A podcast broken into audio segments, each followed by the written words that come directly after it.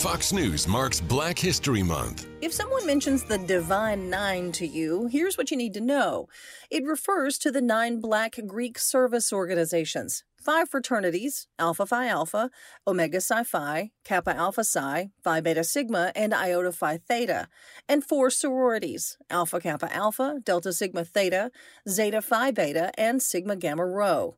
In an online presentation for prospective pledges, Delta Sigma Theta member Misty Williams says the reasons people join for brother and sisterhood. That have shared the same experience that I have um, shared that has, you know, went through the same process. Those organizations were founded from the early 1900s to the height of the civil rights movement, so issues such as health care and voting rights have always been important.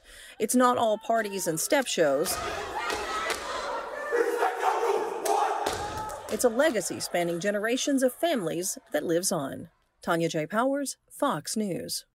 Listen to Fox News podcast shows ad-free on Fox News Podcast Plus, on Apple Podcast, Amazon Music with your Prime membership, or follow wherever you get your podcasts.